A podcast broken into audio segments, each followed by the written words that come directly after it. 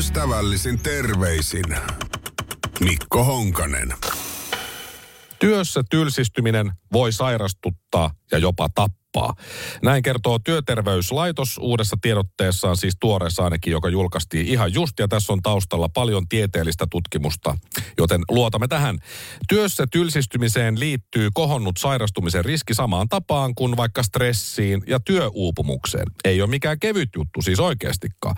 Työterveyslaitoksen tutkimus osoittaa, että tylsistymisen kokemus on yhteydessä vähäisempään sykevälivaihteluun yöaikana, mikä voi sitten ennakoida terveyshaittoja. Työssä tylsistyminen voi siis aiheuttaa samankaltaisia terveyshaittoja kuin työstressi tai työuupumus, jotka ovat tunnetusti yhteydessä tahdosta riippumattoman eli autonomisen hermoston poikkeavaan toimintaan. Fakta. Tavallisesti autonomisen hermoston parasympaattinen toiminta aktivoituu levossa. Tämä on nyt ehkä vähän vaikeaa, mutta tavallaan ei kuitenkaan.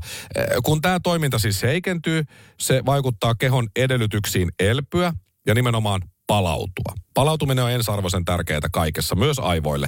Ja pitkäkestoiset poikkeavuudet ovat yhteydessä sairausriskeihin ja jopa kuolleisuuteen. Eli siis tylsyys tappaa työtylsyys varsinkin. No autonomisen hermoston toiminnan mittarina tutkimuksessa oli yön aikainen sykevälivaihtelu, HRV lyhenteeltään. Vähäisempi yöllinen sykevälivaihtelu kuvastaa vähäisempää parasympaattista aktiivisuutta ja kertoo siis elimistön kuormitustilasta. Et vaikka on aikaisemmin luultu, että tylsyystyössä on hyvä asia – niin se ei pidä paikkaansa. Kansainvälisestikin ainutlaatuinen tutkimus osoitti yhteyden olemassaolo, mikä tarkoittaa, että pitkäkestoisesta työssä tylsistymisestä voi seurata terveyshaittoja ja jopa kuolemaa, ja näin on.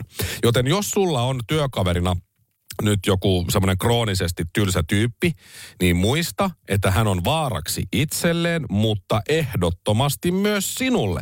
Eli mä suosittelen lähettämään tämän jutun sille ja muille tylsimyksille töissä sähköpostilla. Sun ei sitten tarvitse kohdata heitä kasvotusten, pakotat vaan passiivis-aggressiivisesti lukemaan jutun ja pyydät ystävällisesti heitä pysymään sinusta kaukana, niin työpaikalla kuin kahvia lounastauoillakin. Ja ihan turha lähettää WhatsAppilla mitään viestejä, mitäs viikonloppuna. En vastaa, enkä ole lähdössä mihinkään. Ja kirjoitat sinne sähköpostin otsikoksi sitten, että hei sinä tylsä tyyppi, joka olet muutenkin terävä kuin keilapallo, luepa tämä juttu ja pysy kaukana minusta. Alkaa toimia varmasti. Siis aiemmissa tutkimuksissa on selvinnyt se, että tylsystymistä kokevat työntekijät arvioivat oman terveytensä heikommaksi. Silti työssä tylsistymistä on siis jopa pidetty terveyden kannalta hyvänä asiana, mutta tämä tutkimus osoittaa, että työssä tylsistyminen voi olla samanlainen riski terveydelle kuin muut perinteisemmät työpahoinvoinnin kokemukset. Ei pidä ottaa kevyesti tätä asiaa ihan oikeasti.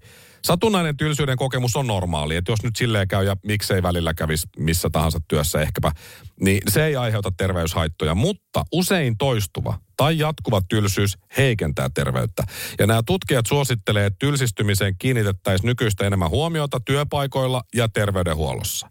Ää, aiemman tutkimusnäytön perusteella tylsistyminen on työelämässä yleistä, että jos sä kärsit siitä, niin ei hätää, sä et ole yksin. Ja syy, tämä on hyvä, Syynä ovat ö, usein esimerkiksi omaan työhön kuulumaton sälä ja liiallinen byrokratia. Musta on ihanaa, että tämä on tieteellinen tutkimus, tätä on funtsittu kauan, tätä on pyöritelty joka kulmasta ja sitten tullaan niinku tämmöisen jutun kanssa ja sanan kanssa kuin sälä ka, niin kuin tänne nyt meille kertomaan, että tämä on tosi hyvä.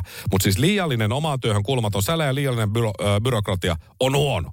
Ö, haitallisten terveysvaikutustensa vuoksi tylsistymisen kokemuksia kannattaa pyrkiä ehkäisemään aktiivisesti.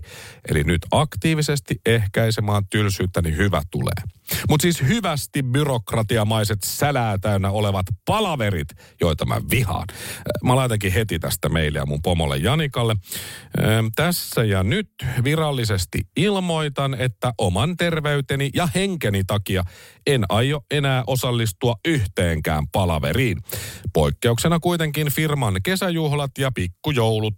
Niihin osallistun mielelläni, mutta äh, molempien tilaisuuksien on loputtava heti, kun minä aina juhlien hauskin ja vähiten tylsin seuramies ja naisten naurattaja, päätän lähteä kotiin. Pidätän kaikki oikeudet mahdollisiin muutoksiin ja sitten tietysti ystävällisin terveisin Mikko Honkanen. Ja tuosta lähti, ai niin perkele, nyt se linkki unohtuu, tuosta aina liite jää tai linkki, mutta mä laitan perään tästä toisen äh, meili. Tässä vielä linkki, joka tukee tätä päätöstäni, senkin tappavan tylsyyden levittäjä. Noin, ystävällisin terveisin Mikko Honkanen.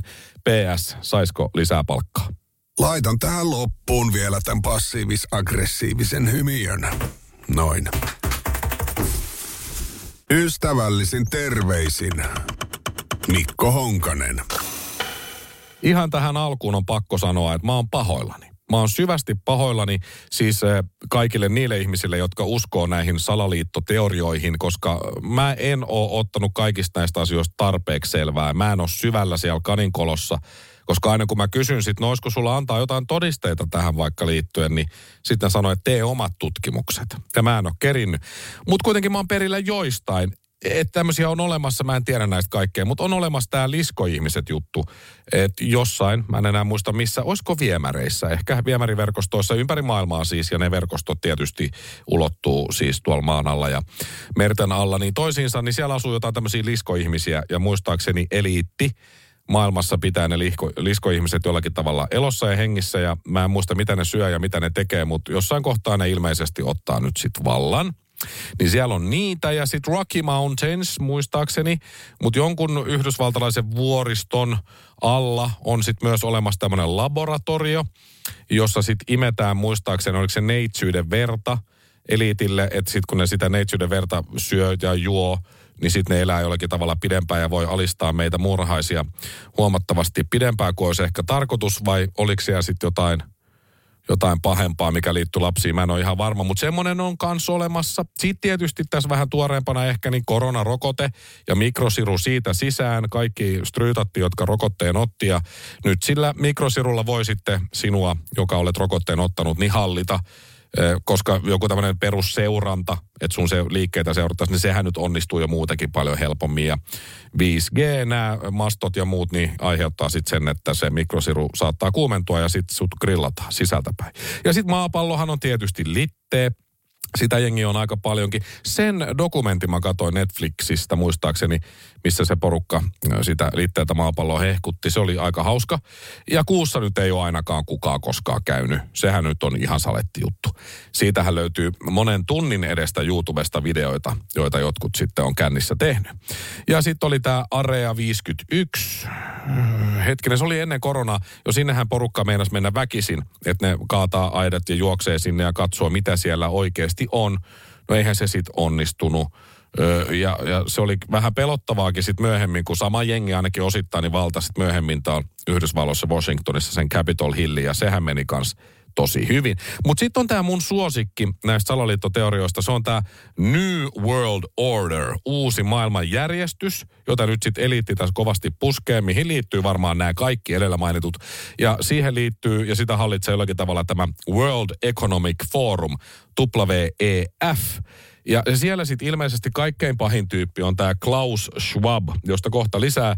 Hän on siis äh, äh, saksalais-sveitsiläinen mekaniikan insinööri, kertoo Wikipedia. Ilmeisesti siksi häntä vihata, kun hän on insinööri. Mutta hän on myös taloustieteilijä. Se on perustanut tämän maailman talousfoorumin 1971. Ja se on nyt tosi paha. Koska mä luin eilen, ja nyt kansalaiset kuulolla, peli on ohi. Mä en tiennyt, että mä oon pelissä edes mukana, saati sit vaihdossa, mutta peli on ohi, koska Elon Musk kaikista maailman ihmisistä on paljastanut juuri tämän Klaus Schwabin korruption. Tämä tuli tonne Twitteriin eli Xään, jonka Elon Musk omistaa, mutta sitten tämä oli joltain suomalaiselta siis naishenkilöltä. Hän ei koskaan laittanut siihen ketjuun, että missä se Musk on sen paljastanut tai missä todisteet on siitä, mutta unohdetaan nyt se ja uskotaan tähän, koska hän kirjoitti vielä, että mitenkäs nyt suut pannaan Suomen talousfoorumin maan petturit. Ja sitten se oli iso lista näistä maanpettureista. World Economic, Economic Forum ja The Forum of Young Global Leaders. Ja tässä ensimmäinen kohta, mikä oli vaikea uskoa, että tämä on totta, mutta pakkohan se uskoa, kun joku on tämmöisen nettiin laittanut. Kun tässä puhutaan niin kuin nuorista maapallon johtajista, niin täällä on mukana esimerkiksi siis vaan Esko Aho, Eva Biudet, Sauli Niinistö, Martti Ahtisaarikin oli, mutta tietysti hän ei enää ole. Petteri Orpo löytyy täältä. Sitten on presidenttiehdokkaista Olli Rehn, Pekka Haavisto, Alexander Stubb. Muitakin ehdokkaita on. Sitten on Timo Soini ja Antti Rinne muun muassa. Ja sitten on Anne Berner, totta kai Eero Heinäluoma ja niin edespäin. Niin ne kovin nuoria ainakaan nämä tyypit tässä ollut.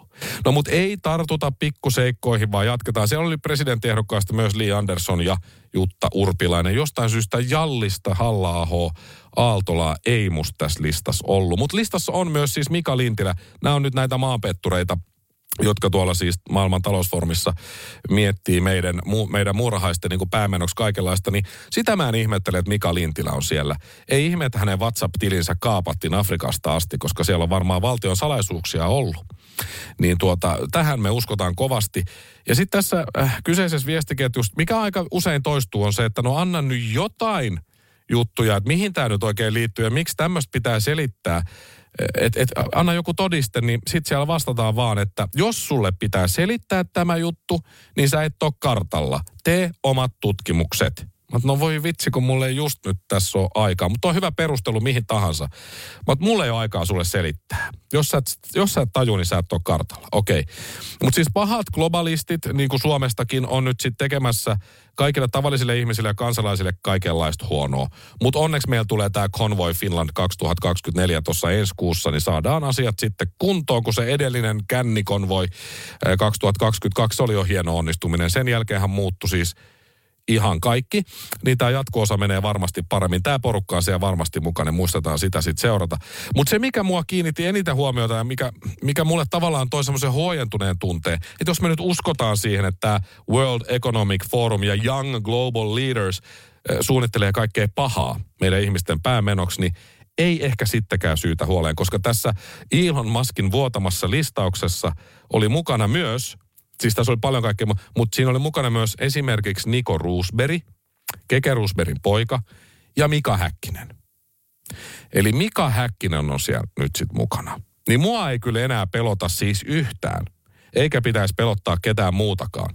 Siellä on Mika Häkkinen mukana, kaikki hyvin huoli pois ja hanaa Mika, hanaa. Ystävällisin terveisin, Mikko Honkanen. Laitan tähän loppuun vielä tämän passiivis-aggressiivisen hymiön. Noin.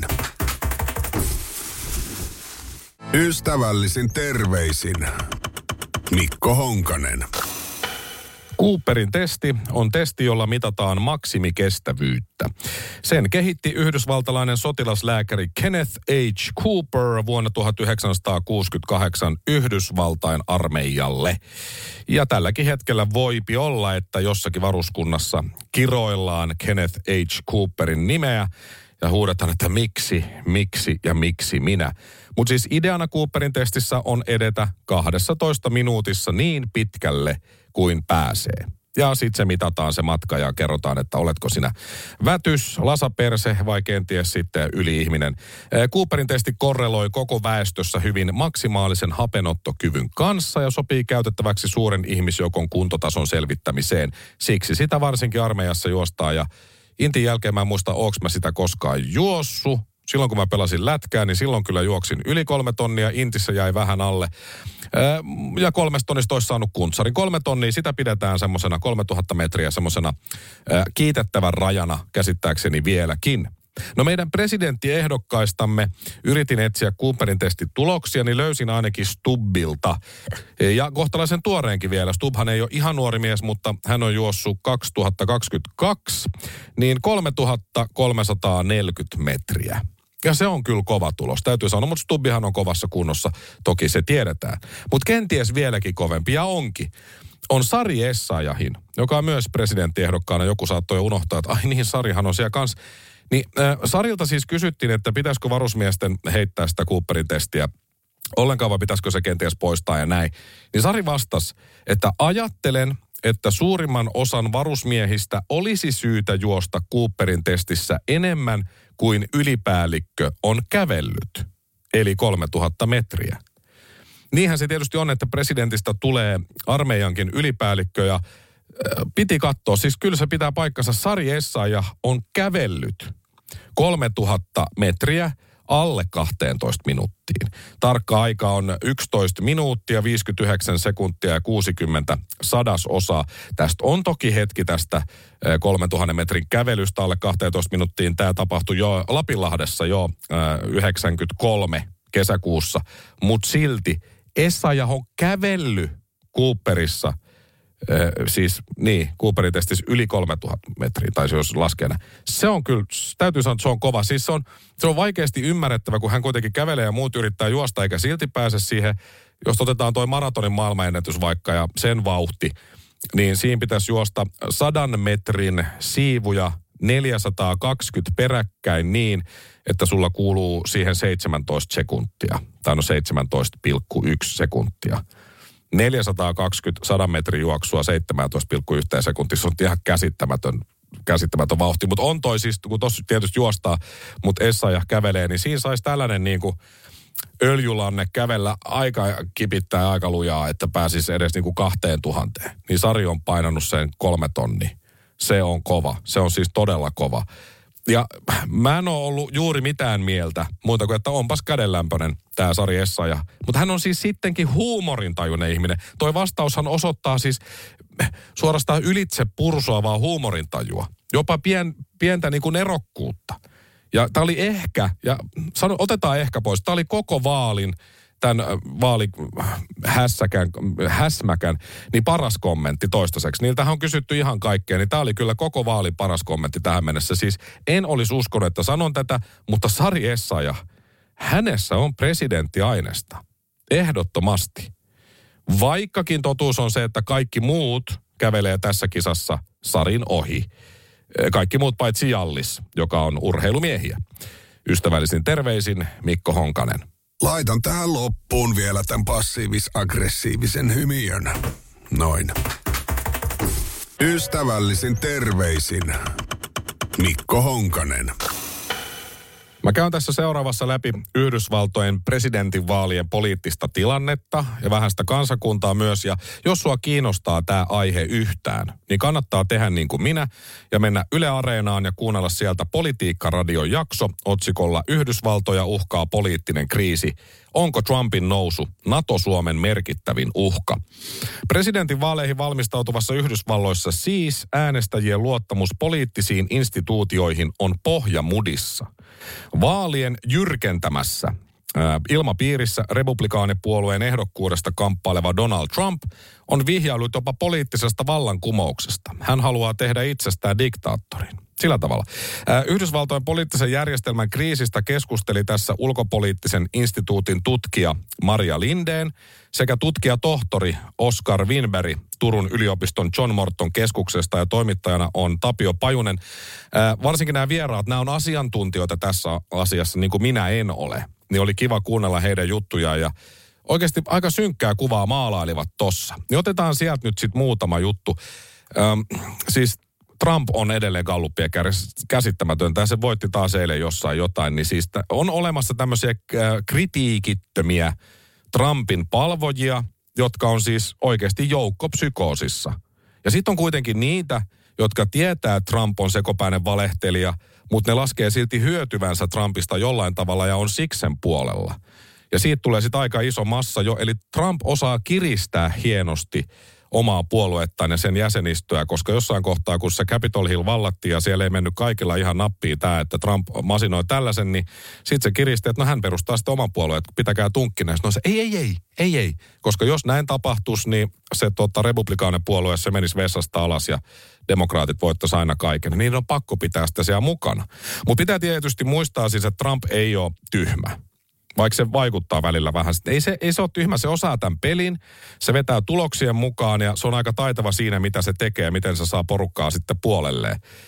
Jo osa rakastaa ja toiset vihaa. Oikeastaan tämmöistä välimallia ei ole. Ja presidenttinä hän kai pärjäs ihan okei. Mutta sitten häviäjänä, häviäjänä Trump on siis maailman ykkönen. Kaikkien aikojen huonoin häviäjä luultavasti, koska hän edelleenkin sitä vaalivilppiä siellä selittää ja osa uskoo sen ja sehän ei missään nimessä pidä paikkaansa. Mutta jos hän nämä häviää, nämä vaalit nyt ja hänestä ei tule presidenttiä taaskaan, niin äh, tässä käy niin, että me näemme jälleen maailman huonomman häviäjä selityksen. Että tavallaan mä sitä odotan enemmän kuin sitä, että se voittaa. Mutta siis miten niin, jotenkin äh, koominen sketsihahmo kuin Trump voi päästä maailman vaikutusvaltaisimman maan presidentiksi ja luultavasti vielä siis toiseen kertaan. Ja tätä asiaa mä oon ihmetellyt moneen kertaan. Miten voi olla näin? Että okei, Yhdysvaltojen sisäpolitiikka Trumpin aikana ja ehkä tulevakin, niin se on varmaan mennyt ihan hyvin ja, ja näin, mutta kun siis se, se, mäkin tiedän jotain sitä amerikkalaista ongelmista, mä oon käynyt se aika monta kertaa, mutta jos katsoo sitä jätkää vaan, katsoo miten se elehtii, mitä se puhuu ja mitä se suustaa päästään milloin missäkin, ja sitten vertaa vaikka Obamaan, niin onhan siinä nyt se kaksi ääripäätä. Obama oli tyylikäs, on edelleen tyylikäs ja Trump on vähemmän tyylikäs. Näin nätisti sanottuna. Että näin niin kuin suomalaisittain ja suomalaisin silmin katsottuna, niin kyllähän se on koominen ja epäuskottava se Donald Trumpin hahmo, mikä siitä on syntynyt. Ja sitä on vaikea nykyään edes kuunnella tosissaan, että onko sillä oikeasti jotain asiaa tai sanottavaa, äh, niin kuin, että mikä olisi järkevääkin. Koska ne sen manööverit, ne sen liikkeet ja se kaikki se sellainen, niin ne on jäätäviä. Ne on hauskoja ja jäätäviä, no sillä tavalla hypnoottiset, kun sä katot sitä Trumpia, niin itselläkin rupeaa menee suu silloin suppuun niin kuin duckfaceina ja selkä kaareutuu ja sormet alkaa harottaa ja sitten yhtäkkiä heilutellaan käsiä ja puhutaan niin kuin Trump. Se on jotenkin, se on, se on hypnoottista. Siis se on hauska äijä tavallaan. Se on semmoinen niin kuin pöhlöautomaatti, että kun sitä kun tökkää tuohon olkapäähän, niin sieltä aina tulee jotain semmoista outoa. Meksikolaiset on homoja taas tökätään, me pitää rakentaa muuri. Sitten tökätään taas, NATO alas, ei tuu fyrkkaa, menkää töihin. Tosta tökätään, niin meikä on paras. Mä oon parhaimmassa kunnossa ikinä. Mä oon kohta 80. Tosta, pff, grab them by the pussy. No niin, ja taas mennään. Siis siinä mielessä niin hän antaa paljon, mutta hän ottaa myös paljon. Ja Trumphan on tehnyt myös itsestään siis tämmöisen koomisen hahmon. Se on ehkä osa sitä sen vetovoimaa. Ja tietysti sitten vastapuoli tykkää niin kuin laittaa näitä niin kuin korostavia, sen koomisuutta korostavia asioita ilmoille, eikä sekään ole väärin. presidenttipeli, varsinkin Jenkeissä poliittinen peli, se on, se on aika ryönästä. Mutta sitten kun sitä katsoo sitä Trumpia, kun se tulee jostain autosta ja se peukalot pystyssä rupeaa tanssiin sillä niin kuin Ruotsin laivalla kaikki yli 70-vuotiaat tanssii, saunavihtaa ynnä muuta sellaista. Ja sitten kun sitä katsoo, niin miettii, että voi jumalauta, että tuolla jätkällä on hallussaan ydinaseita ja nappimista. Se vaan painamalla voi tuhota koko maapallon moneen kertaan niin onhan se jotenkin aika järkyttävää. Mutta sitten kun mennään sinne Amerikkaan, jossa on 322 miljoonaa ihmistä, niin niistä 322 miljoonaa ihmisen joukosta ei löydy siis ketään muita ja ainoat vaihtoehdot äänestää seuraavaksi presidentiksi on halvaantunut muumio, eli Joe Biden, ja sitten aivan niin kuin sekoboltsi pingispallo, joka pyörii ja vetelee joka suuntaan ja aina tulee jotain hölmöä. Niin on se käsittämätöntä. Ja siellä on se kaksipuolueen järjestelmä ollut monta sataa vuotta käytössä, demokraatit ja republikaanit, niin pitäisikö pikkusen ruukata sitä hommaa? Toivottavasti siis sillä mä toivon, että Trump perustaisi jonkun oman puolueen ja sitten niitä olisi edes kolme. Saisiko siihen sitten jotain tolkkuu, en tiedä. Pohjimmiltaan tähän kaikkeen syyllisenä on internet ja varsinkin some – että ennen nettiaikaa niin tollaisilla tyypeillä kuin Trump ei olisi ollut mitään mahdollisuuksia. Telkkari olisi menty väittelee ja sitten jengi näkee, että aha, se on tollanen. Se on helpompi kuitenkin kirjoittaa ja miettiä ja laittaa someen kaikkea juttuja ja väittää asioita, jotka ei pidä paikkaansa ja pysyä niiden takana hamaan loppuun asti. Mutta syytetään nyt tästä sitten nettiä ja varsinkin somea tästä kaikesta. Mutta tämä loppukaneetti tähän Yhdysvaltojen presidenttipeliin on siis se, että Joe Biden on umpihöperö. Donald Trump on umpihöperö myös. No eri tavalla älykkäitä kuitenkin, mutta älykkyydellä ei ole näissä vaaleissa siis minkäänlaista sijaa, vain suosiolla on. Niin kumpi on nyt sitten pahempi? Juuri ja juuri hereillä pysyvä höperö vai sitten ylienerginen joka paikkaan tökkivä höperö? God please bless America. Yhdysvaltojen puolesta ystävällisin terveisin Mikko Honkanen. Laitan tähän loppuun vielä tämän passiivis-aggressiivisen hymiön. Noin. Ystävällisin terveisin Mikko Honkanen. Radio Cityn aamu teki loistavaa ja hyvää työtä, kun keräsi presidenttiehdokkailta epäsuosittuja mielipiteitä ja niitä sitten lähetyksessään kävivät läpi, niin kuin minäkin tässä Radio Cityn päivässä. Mutta nyt kun toi vaalipäivä on sunnuntaina, eli parin päivän päästä, niin on aika laittaa nämä epäsuositut mielipiteet rankingiin. Tämä ei ole mikään gallup, tämä on totuus. Tästä selviää, kuka on epäsuosittuinen mielipiteineen Suomelle paras presidentti. Seuraava sellainen.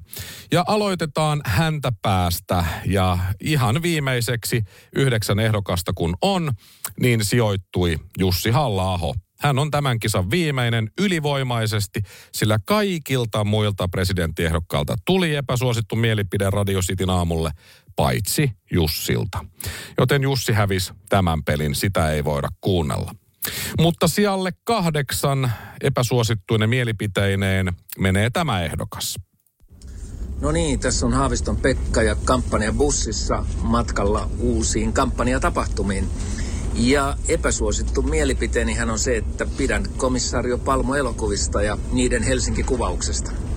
Se on Pekka sillä tavalla, että kaikki, jotka ovat nähneet kolme ensimmäistä komissario Palmo-elokuvaa ovat sitä mieltä kuin sinäkin.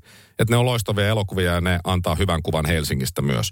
Jos sä olisit sanonut, että vodkaa komissario Palmu on mielestäsi hyvä elokuva, se olisi ollut epäsuosittu mielipide, koska siitä ei pidä juuri kukaan. Ei sekään nyt ihan paskaa mutta silti tämä oli ehdottomasti huonoin näistä kaikista, mitä saatiin tänne. Eli Haavisto siellä kahdeksan, sijalle seitsemän tämä ehdokas. Minä olen Sarjessa ja moi. Ja minun epäsuosittu mielipiteeni on se, että jokainen aamu pitää aloittaa aamupuurolla. Tuossa oli tavallaan niin kuin yritystä, mutta onhan toi semmoinen tasapaksu.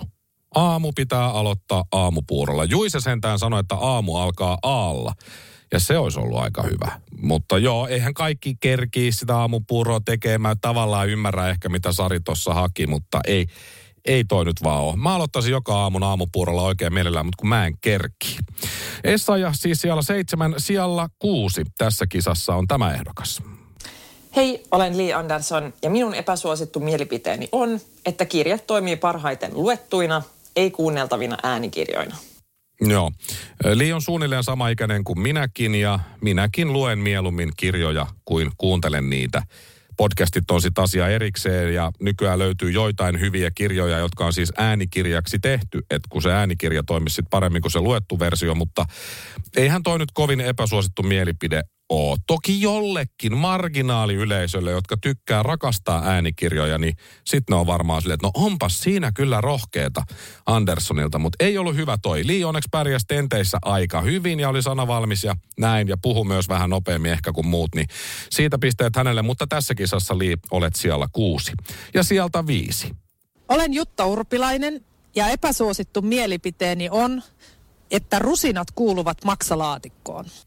Maksalaatikko on ihan hyvä veto kyllä tähän kisaan, mutta se, että kuuluuko ne rusinat vai ei, jos nyt sitten kerran syö maksalaatikkoa, niin kyllä siellä nyt voi rusinoitakin sitten olla. Sitä tuskin edes huomaa. Että oli Jutalta tavallaan ihan hyvä yritys. Mä toivon, että hän ei ole liian montaa viikkoa tätä miettinyt, että tämä tuli aika spontaanisti, mutta keskitason, keskitason vastaus siellä viisi, kun yhdeksän ehdokasta on. Ja sitten sijalle neljä. Hei, mun nimi on Alex Tubb. Ja mun epäsuosittu mielipide on se, että yksi Suomen hassuimpia sanontoja on pessimisti ei pety. No ei tietenkään pety, koska ei se sit yritä tehdä mitään. Tässä oli ihan hyvä. Siis yritys, siinä oli vähän pilkettä silmäkulmassa. Stub on aika hyvä puhumaan. Se tuli sieltä oikein niin kuin tunteella ja voimakkaasti. Ja se oli uskottavasti sanottu. Kohtalaisen hyvä äänenlaatu, varsinkin kun urpilaiseen vertaa. Mutta eihän toi nyt oikein antanut mitään. Mutta toisaalta ei se paljon kyllä ottanutkaan. Niin Stub eli Stubukka siellä neljä. Sitten mennään top kolmoseen ja tässä on nyt ollut aika vaikea päättää, kumpi näistä on siellä kolme ja kumpi siellä kaksi, mutta laitetaan nyt kuitenkin kolmanneksi tämä ehdokas ja tämä mielipide. Mä tiedän, että tämä ei välttämättä ole kauhean populistinen suosittu näkemys, mutta olen sitä mieltä, että aurajuusto on aivan loistavan makuinen tuote sekä paljaaltaan yksin nautittuna ruisleivän päällä, pizzan päällä ja hirvipiirakassa, salaatissa, kaikissa muodoissaan. Eli olen sitä mieltä, että aurajuusto on suomalaisen keittiön huippu. Tämä menee sijalle kolme siitä syystä, että vaikka mä itse tykkään aurajuustosta ja mä oon samaa mieltä Ollin kanssa, aurajuusto käy ihan kaikkea, jopa jäätelön päälle, niin kaikki ei siitä tykkää. Et tässä oli ihan hyvä yritystä. Tätä oli varmasti kampanjaporukan kanssa mietitty yhteisessä palaverissa. Veikkaan tuommoinen puolitoista tuntia, vähintään tuntia vartti, että mitä Reen vastaa. Niin tällä vastauksella ja aurajuustolla mennään kolmanneksi. Mutta sitten sijalle kaksi. Jallis, terve. Mun epäsuosittu mielipide on, soitelkaa, älkää tekstatko koko ajan. Mä haluan kuulla teidän ääneen. Tuossa on lämpöä, niin paljon lämpöä kuin Jallis nyt voi ylipäätään antaa. Ja tuossa on sanomaa toihan niin kuin itselle omalle kohdalle mä en tykkää hirveästi, jos jotkut soittelee. Silleen, että mieluummin laita viesti, kun mulla ei ole koskaan enää aikaa oikeasti kunnolla vastata, niin mä tykkään viesteistä. Mä en tykkää ääniviesteistä. Jallis ei sanonut tuossa niistä mitään, mutta toi oli rohkea. Tuossa oli vähän rohkeutta kuitenkin, että soitelkaa hyvät ihmiset. Ja hän on vanhaa koulukuntaa. Hän tykkäsi siitä, kun sit jengi soitteli ja ei laittanut viestiä. Ehkä Jallikselle ei ole aikaa lukea viestejä, mutta hänellä olisi ehkä aikaa puhua. Sitten toki voi olla myös niin, että kun Jallikselle soitat, niin se ei vastaa. Mutta ylivoimaisesti paras epäsuosittu mielipide tulee Mika Aaltolalta. Hän muistaa sanoa myös ehdokas numeronsa tässä. Muut ei. Mika Aaltola, ehdokas numero seitsemän. Ja epäsuosittu mielipiteeni on, että makaronilaatikko ei maistu yhtään miltään ilman hyvää sinappia. Tuossa oli loppuun tuommoinen kunnon tuommoinen cliffhangeri. Sinappia, ei ketsuppia, vaan sinappia nappia makaronilaatikkoon. Kaikki pisteet Mika Aaltolalle. Tästä hän voitti ylivoimaisesti tämän pelin epäsuosittuinen mielipiteineen. Ja täällähän nyt ei välttämättä ole mitään vaikutusta sit oikeasti noihin vaaleihin, mutta tämän kisan Aaltola kyllä voitti. Mutta siis joku näistä äsken kuuluista, paitsi halla ei kuultu, kun ei laittanut, niin joku näistä on meidän seuraava presidentti. Ja täytyy sanoa, että mä oon pettynyt tasoon yleisesti. Harva yllätti, muutama kyllä, mutta siis kun katsoo kokonaisuutta, niin tämä oli aika, aika väsynyttä. Sauli olisi varmasti keksinyt parhaan epäsuositun mielipiteen. Niin olispa meilläkin diktaattori ja diktatuuri, niin kuin tuossa itänaapurissa. Ja Sauli voisi vain jatkaa ja jatkaa ja jatkaa. Ystävällisin terveisin Mikko Honkanen. Laitan tähän loppuun vielä tämän passiivis-aggressiivisen hymiön. Noin.